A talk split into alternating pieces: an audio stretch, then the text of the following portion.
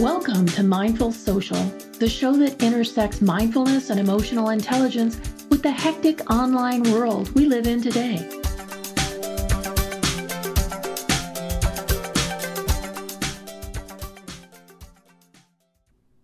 My guest this week is Karen Catlin.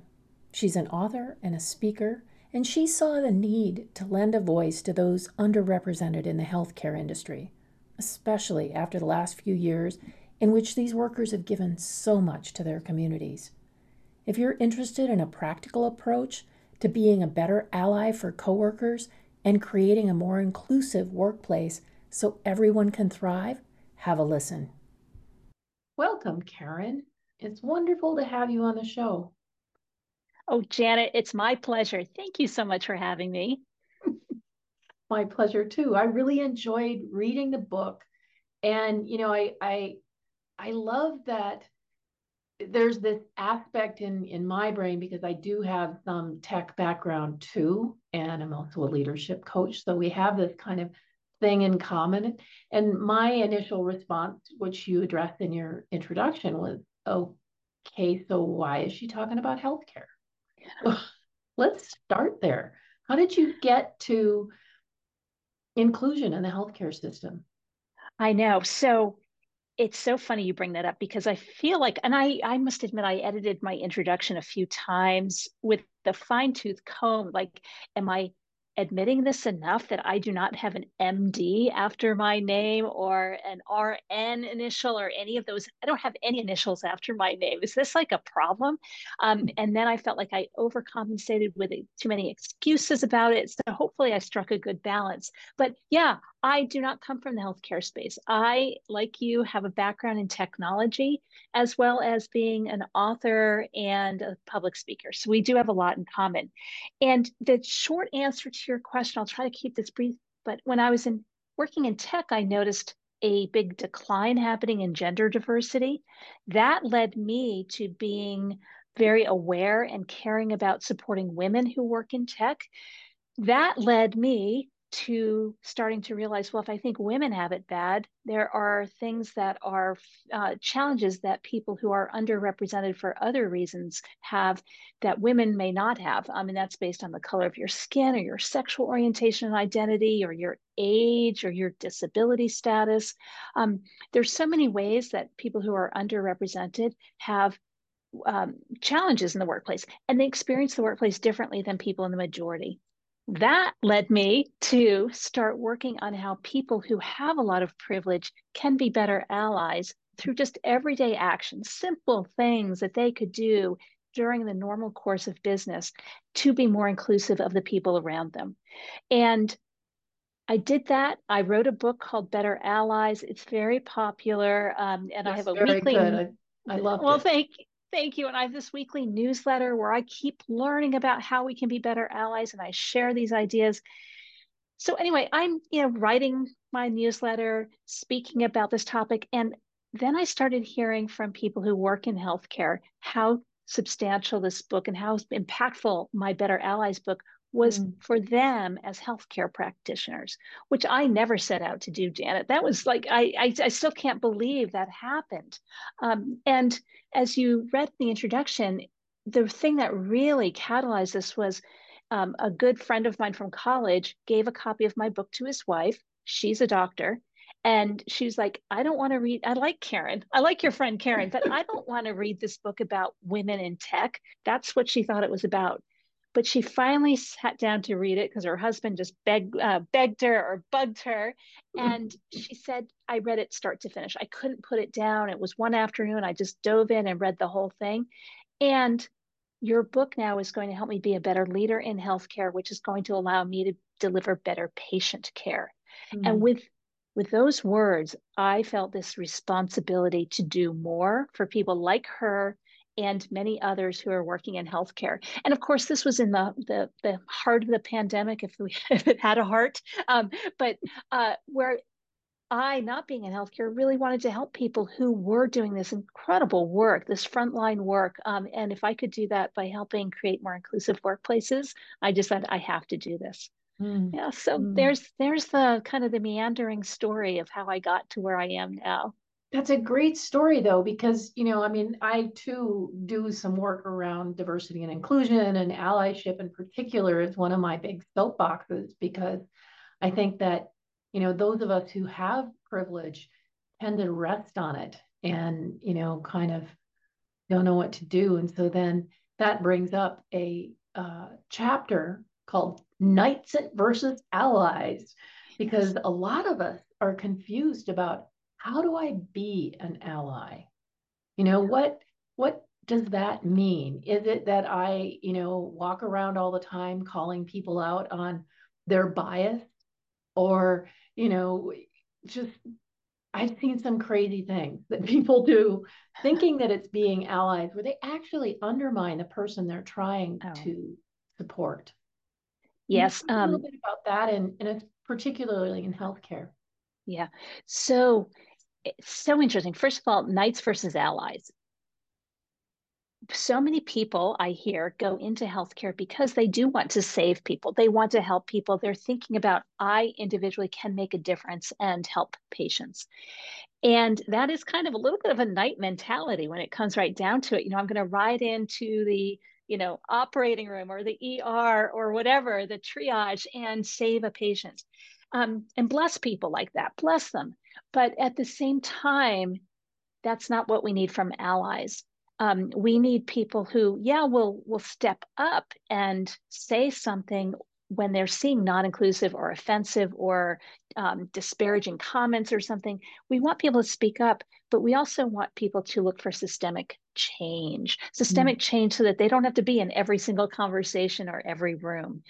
And so some of those examples, um, and one of them in healthcare was a doctor, and this is in my book, a doctor noticed that one of her colleagues was looking pretty tired. And she happened to say to him, you know, do you mind if I ask, how old are you? And he's over 60. And she's like, you know, a lot of hospitals have policies meaning that at a certain age, you no longer have to do the overnight shift, which he had just done. And he did not know about that. So she offered, Can I go look at that? Look into that for you. Sure. So she looked into it. Sure enough, the policy was there. He did not have to do overnight shifts anymore. And she let him know. But the thing is, people had to request it. They had to know about that policy. Mm. So as a as a kind of a knight, she saved him, so to speak. She went in, she got the information, she enabled him to request that this not happen, not, that he doesn't get assigned to the overnight shifts. But what she also did is then a new scheduler at the hospital was hired, and she went and talked to that person and said, Hey, we've got this policy. Not everyone knows about it. It's not very visible. How can we make it more visible? Mm. And with that, she acted as more the ally of making a systemic change so that everyone i you know he basically the new scheduler told everyone about it and i think it went into their like new hire onboarding kind of um, information too. So everyone knew about it. And it wasn't just for older people it was also people in i think in their third trimester of pregnancy for example who also don't have to do overnight shifts. So she helped a whole bunch of people made a more inclusive workplace um, where everyone really could do be doing their best work and thriving in a different way than before. Um, but janet let's talk about something else you said. Some people think they're acting as allies, but they're actually not helpful. Mm-hmm. And I think of this, there's a whole category of benevolent things benevolent sexism, benevolent ableism, benevolent other things. Um, are you familiar with these phrases? Yes. And ableism yes. is one of the big ones for me. I run into yeah. a lot. Yeah. Do you have an example you want to share? Just people that will silly things people will open doors for someone who's on crutches. And that seems like oh well they have a disability i have to jump in and save them and be their white knight. But that highlights for that person that they're disabled. And it highlights that they look like they need help. Did they ask? Did you say can i open the door for you? It's pretty simple to just say yeah. Can i help you with the door but yeah. we often don't because we're too busy in our own egos. I'm going to help this person. And it doesn't relate to what that person's experience or what their desire is. Yeah, interesting. So interesting. You know, um, I also, if I think about the workplace, which that could happen in a workplace or in a public setting, but also when I think about the workplace, I was reading about someone who um, is in a wheelchair and authored a paper, an, acad- an academic paper with a co-author. And that co-author basically offered like, hey, you know, I will travel to the conference to give the talk on our paper because I know you're concerned about the airline damaging your wheelchair when you travel. Mm-hmm. And you see what happens there. The person mm-hmm. in the wheelchair no longer gets that opportunity to, to present the work, to go to the conference.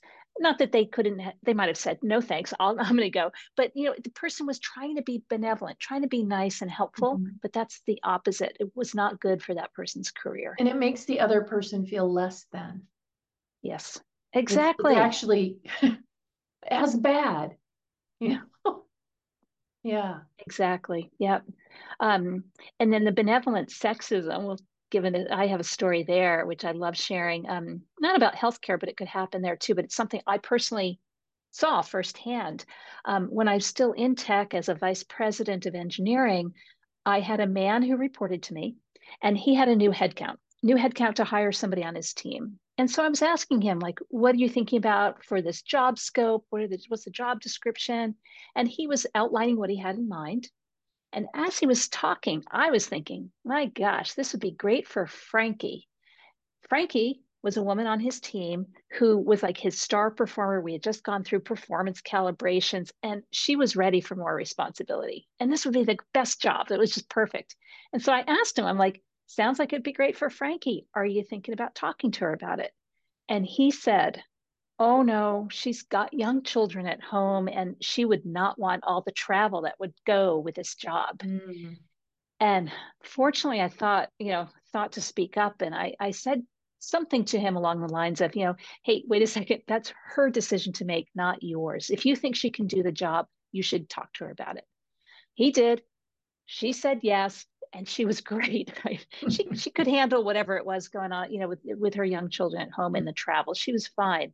Um, so I think that this like he was trying to be kind to her, but again, career limiting. I wouldn't have thought of the word benevolent in the way that you use it, but it's totally appropriate because we really do.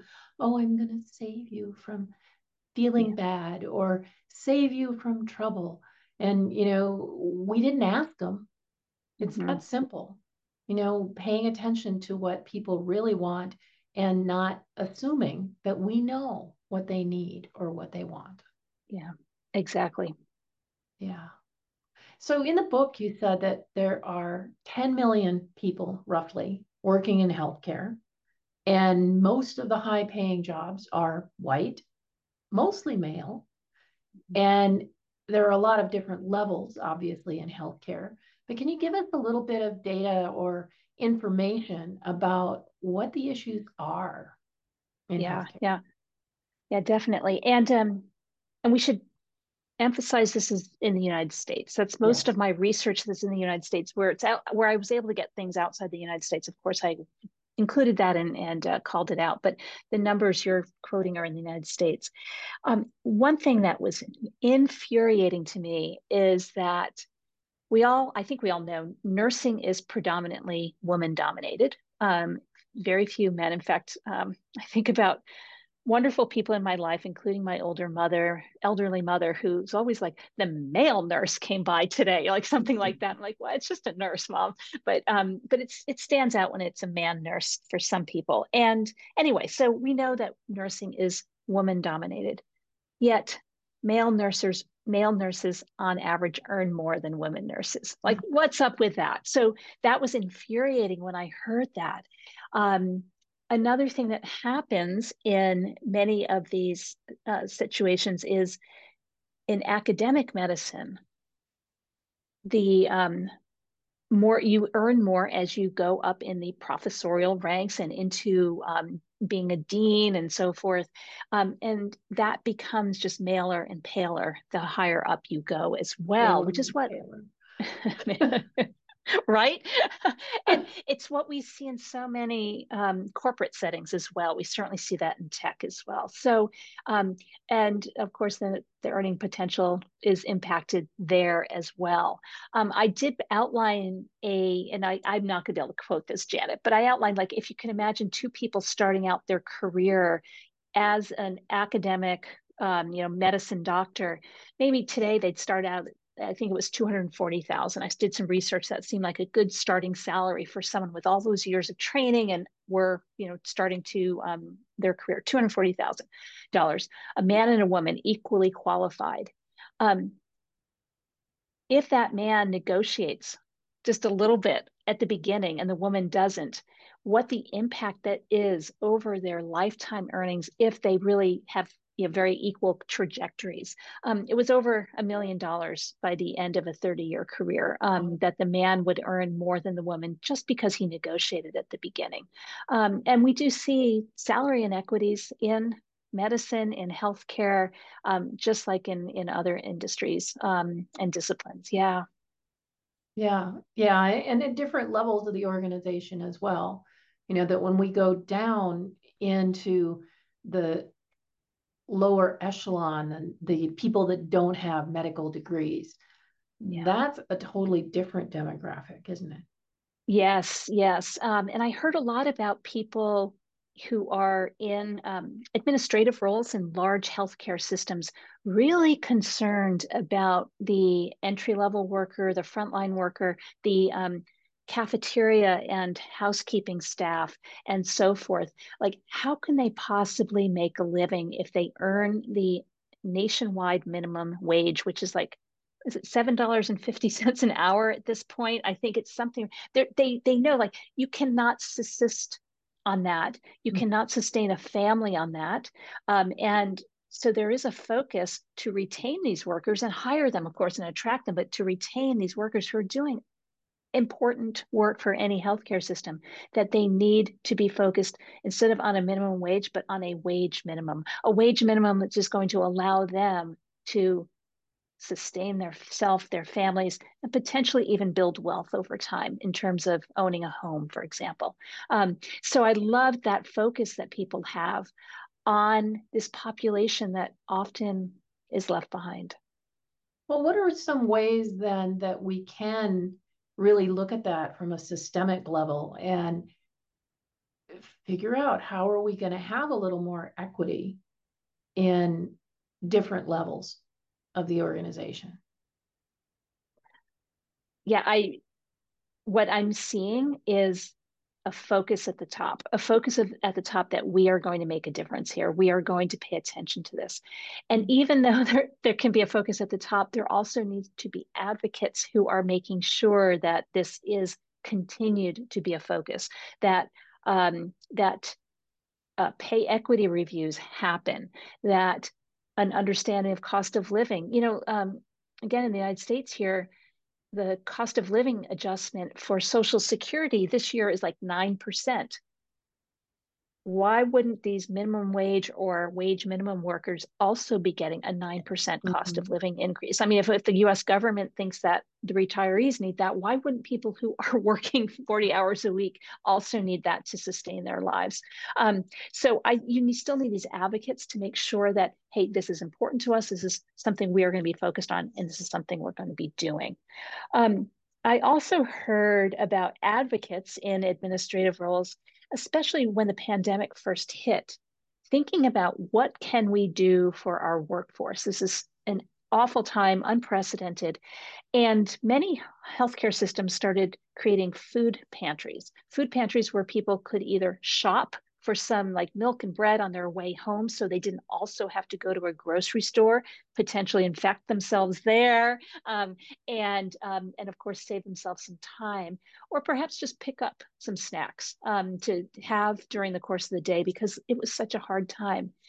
And there were administrators who were like these people we pay them. They should be able to afford their own groceries or their own snacks. Like why and of course, you and I, coming from tech, it's like there's snacks everywhere. Like, like right. why not give people snacks? This is one of the cheapest things you can do to um, just keep people in the office and working and sustained, right? So it's just it's funny the mindset, but um, but advocates, um, and there's a story in my book where one advocate's like, wait a second, these yes, there might be some abuse. There might be some people like stealing some food, some of these snacks we want them to eat here and bringing them home. But if they do, maybe that's because they really need it at home too. Mm. And we aren't just taking care of our workers, we're ta- we need to be thinking about their families too.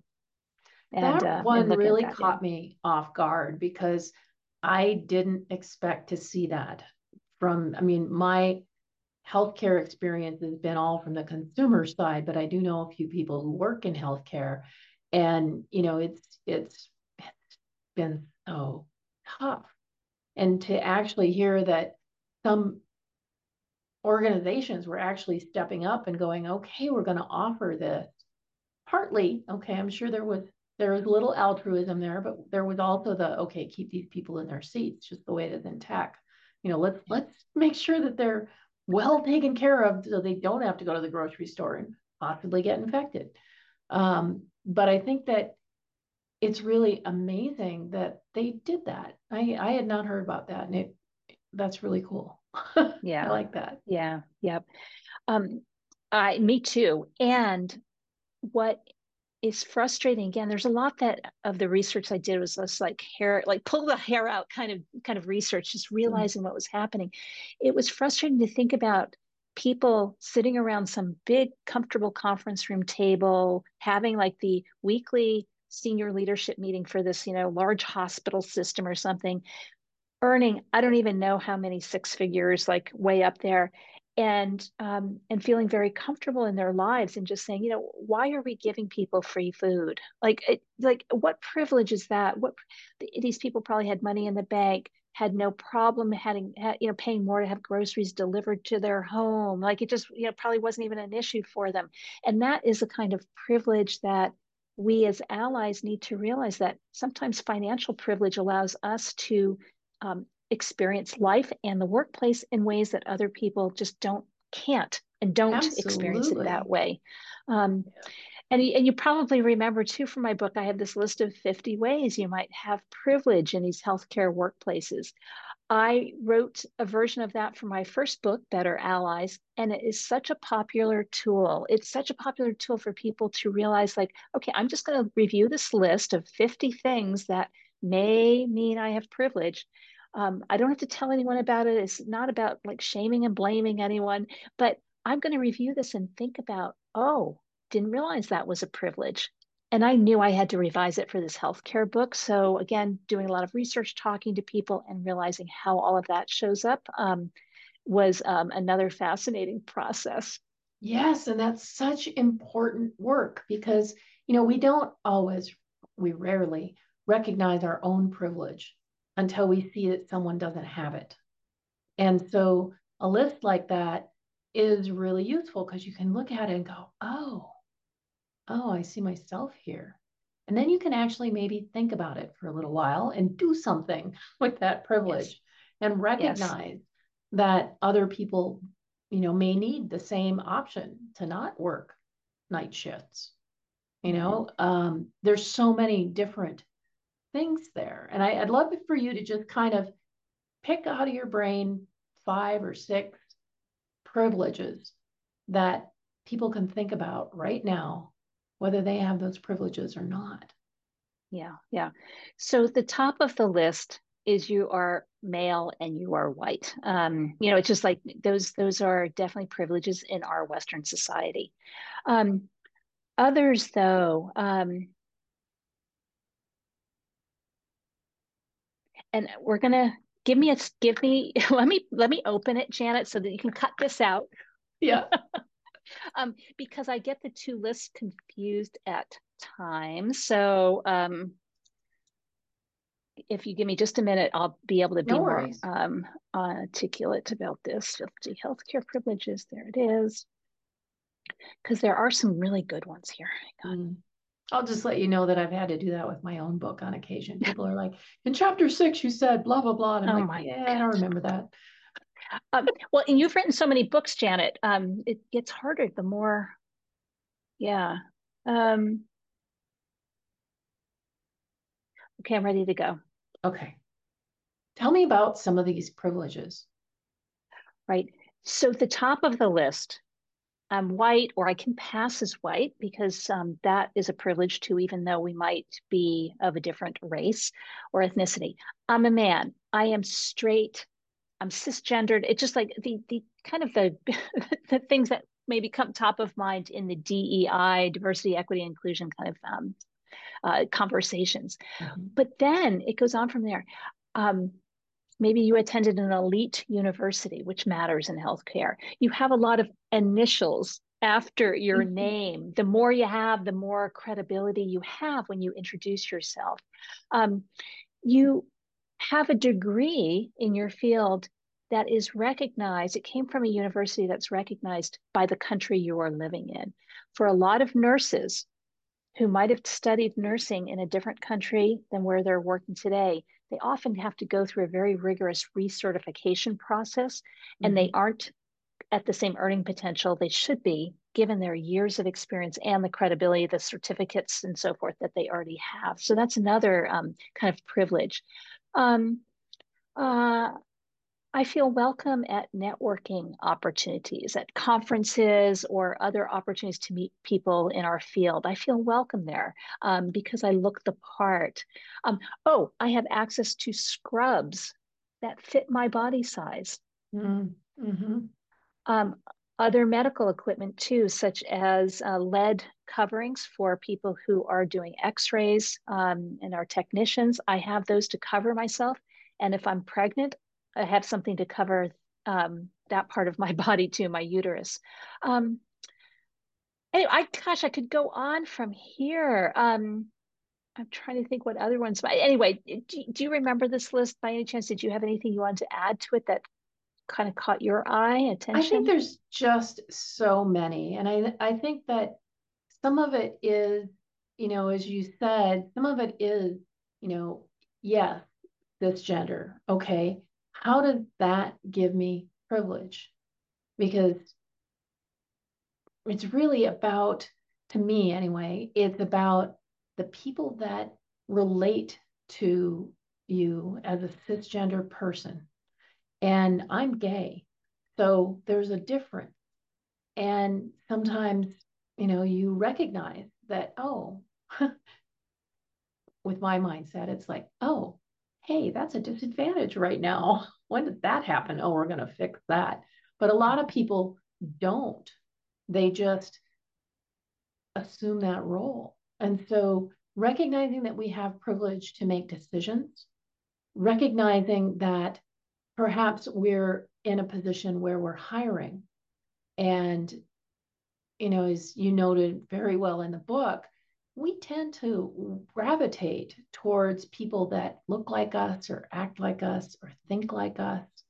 So when we're hiring getting out of that box and thinking about other ways that we can incorporate people who may disagree with us oh my gosh or may have different issues um, once we can start that path as an ally, we start changing everything at a systemic level because we really are changing the system. There are more people of color here. There are people who are neurodiverse here. There are people who are gay, people who are not white, all those other things. Um, yeah. To me, that's part of understanding what your privilege is yes. and its rights that we totally take for granted unless yeah. we recognize them. Yes, exactly. Um, and oh my gosh, I'm just thinking of the parallels with tech and healthcare too. We've been, you know, touched on a few so far, but one that just came up as you for me as you were talking is, you know, we do want diverse teams, people of different backgrounds, experiences, identities, because, and the research is there, diverse teams help build better solutions to tech problems. They they help um, meet customer needs better. They're more innovative. They're better financially, like to the bottom line of the company, like more uh, financial benefits. Um, there's so many reasons why we want diverse teams, and in healthcare, certainly there are people doing research and um, identifying new, you know, uh, new pharmaceuticals and so forth, which is amazing. And they need that diversity too to create the right solution. But there are also people who are delivering patient care, direct patient care. And when you have a diverse team that respects each other, that's delivering patient care, the patients pick up on that. The patients pick up on this is a respectful environment. I'm going to be respected here too, regardless of my situation and my background. I'm going to follow their advice and do these tests that they've required. I am going to come up, come back for my follow-up um, appointments for further health care because I feel welcome in this place. I feel that people respect each other and I want to, I, I feel like they are going to be taking care of me. I heard that over and over again, um, for, especially for um, lower income people of color, as well as members of the LGBTQ community um, and others. It's just like uh, that, that vibe almost and presence of um, an inclusive, diverse team delivering patient care has so many benefits to the patient itself, himself, mm-hmm. herself, their self, their self. That's the word I should be using. Mm-hmm. Absolutely, though. It really, you know, when we go into a situation as a client in a healthcare situation, we don't want to feel like we're surrounded by people who are not getting along, not understanding each other, dissing each other, which I have to say I've seen quite often. Oh, well, they're going to take care of that. They're going to do this. They're going to do that without really um, realizing they're all people. We forget. Well, I don't forget. You probably don't forget, but we see people forgetting all the time their humanity. And that to me is incredibly sad. Of course, me too. Yeah. So let's talk a little bit about hiring. Um, you talk a little bit about the language that we use in hiring and also in evaluations. You know, when we're yeah. a leader and we're giving an evaluation to a team member. So I know that's two part question, but dive in. Yes, yes. Um, and evaluations can also be if we are evaluating talent because we want to hire somebody, or we're evaluating talent because we run an admissions program for a healthcare uh, related degree. Um, so many things there. One of the fascinating things, and again, total connection between my corporate experience in healthcare is we are using different language to describe people, where um, and a lot of it is based on people looking at gender differences as well as racial differences. But um, uh, gender differences, women are getting different kinds of feedback. Um, people use language to describe women that is softer, less powerful. And um, this also happens for Black individuals versus white individuals.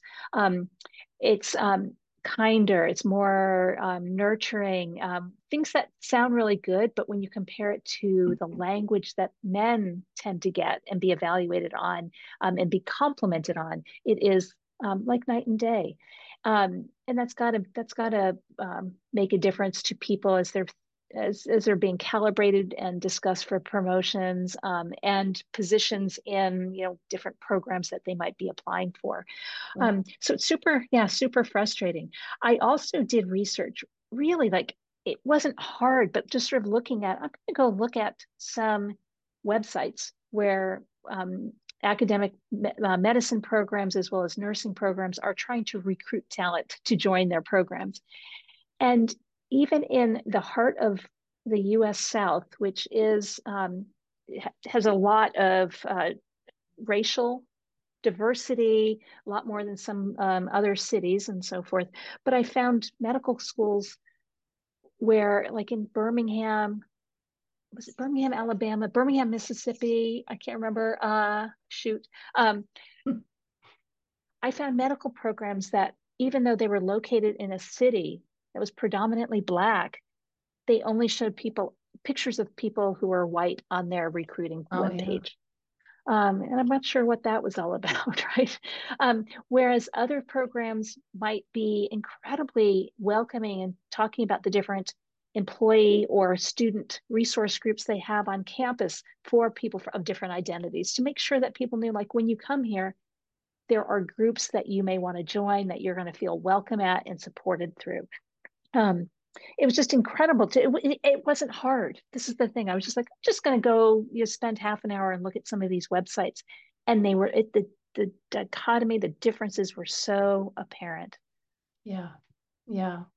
You talked about a, a website i think it's textio where mm-hmm. they actually analyze job descriptions to yeah. find bias to see how things are phrased.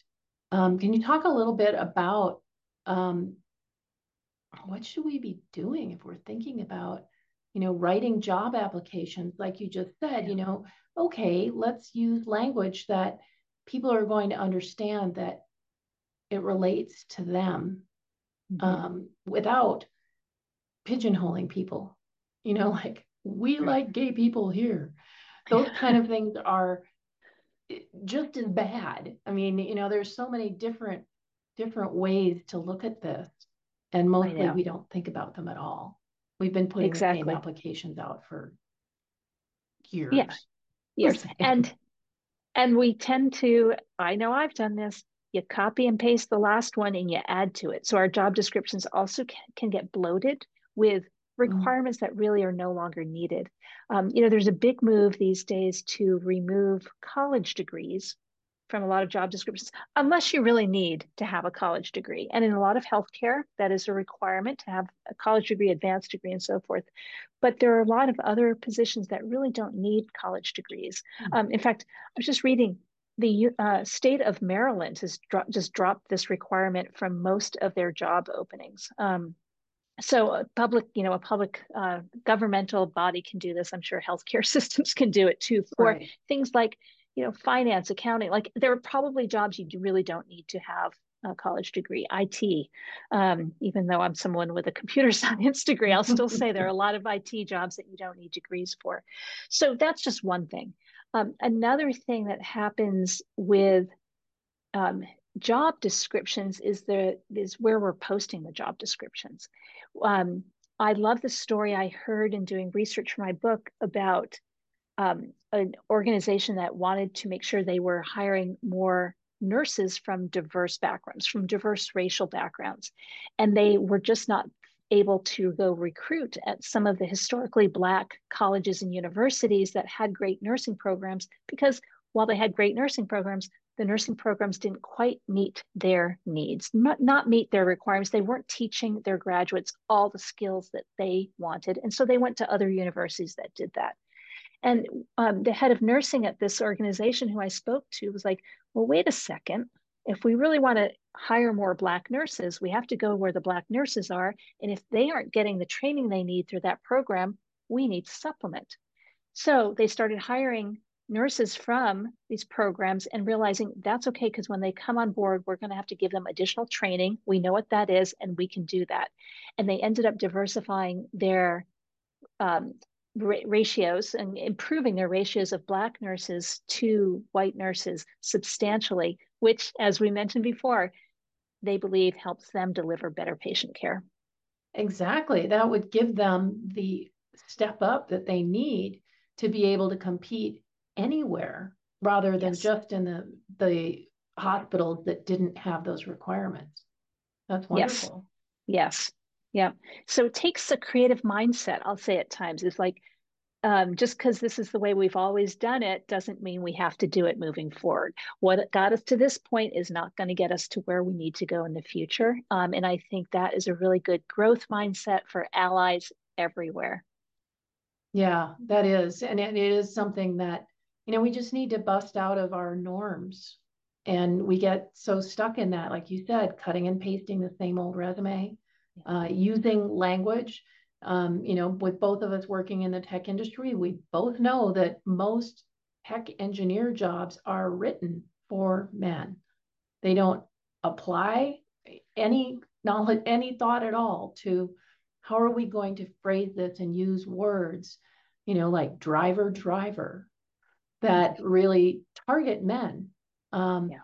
And there's lots of that. Um, but I guess, gosh, we have talked a long time. So I need to come to the point where I would love for you to give us some quick calls to action.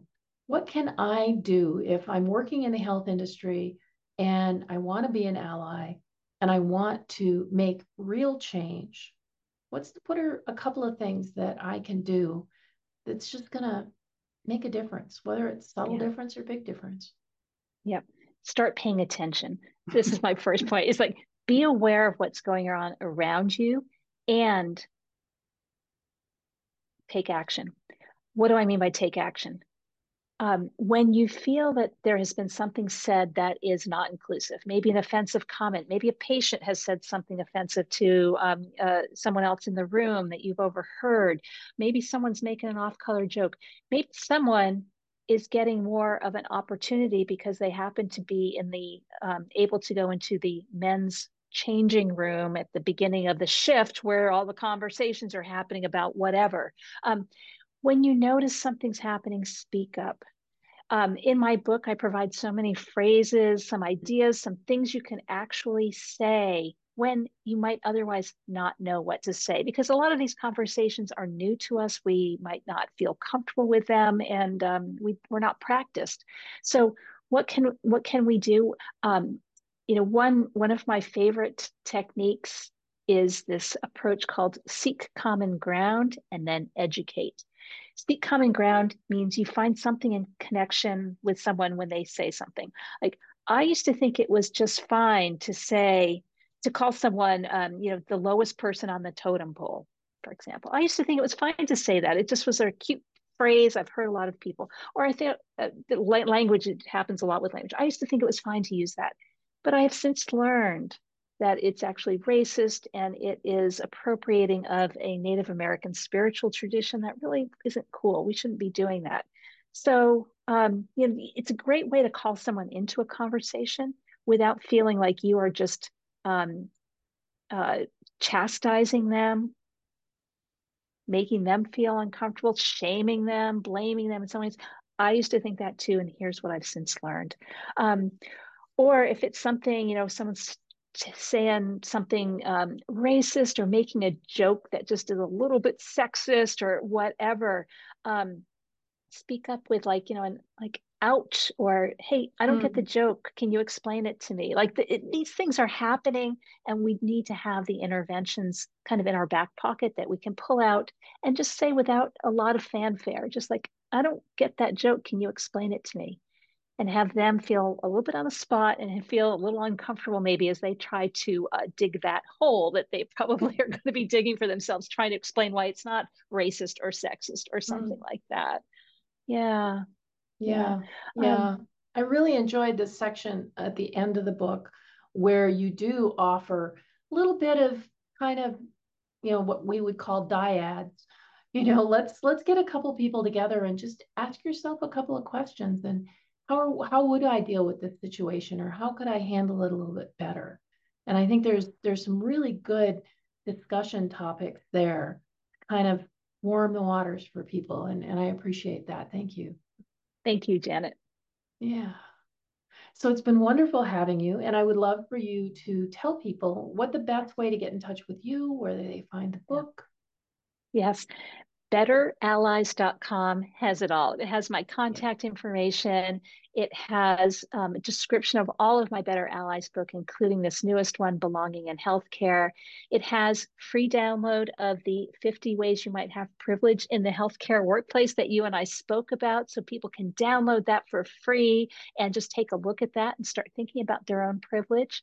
Um, and it also has a way to sign up for my weekly newsletter. I send out a newsletter every Friday. It's called Five Ally Actions, and it's kind of a roundup of things I've learned during the course of the week about how to be a better ally in any domain, um, whether that's a corporate setting or a healthcare setting or an educational setting. Um, so it's a great way to kind of get a sort of a regular reminder of this allyship stuff's important. Uh, we need to keep learning how to do this. And through my newsletter, I help people pick up an idea or two every week that they can apply the following week.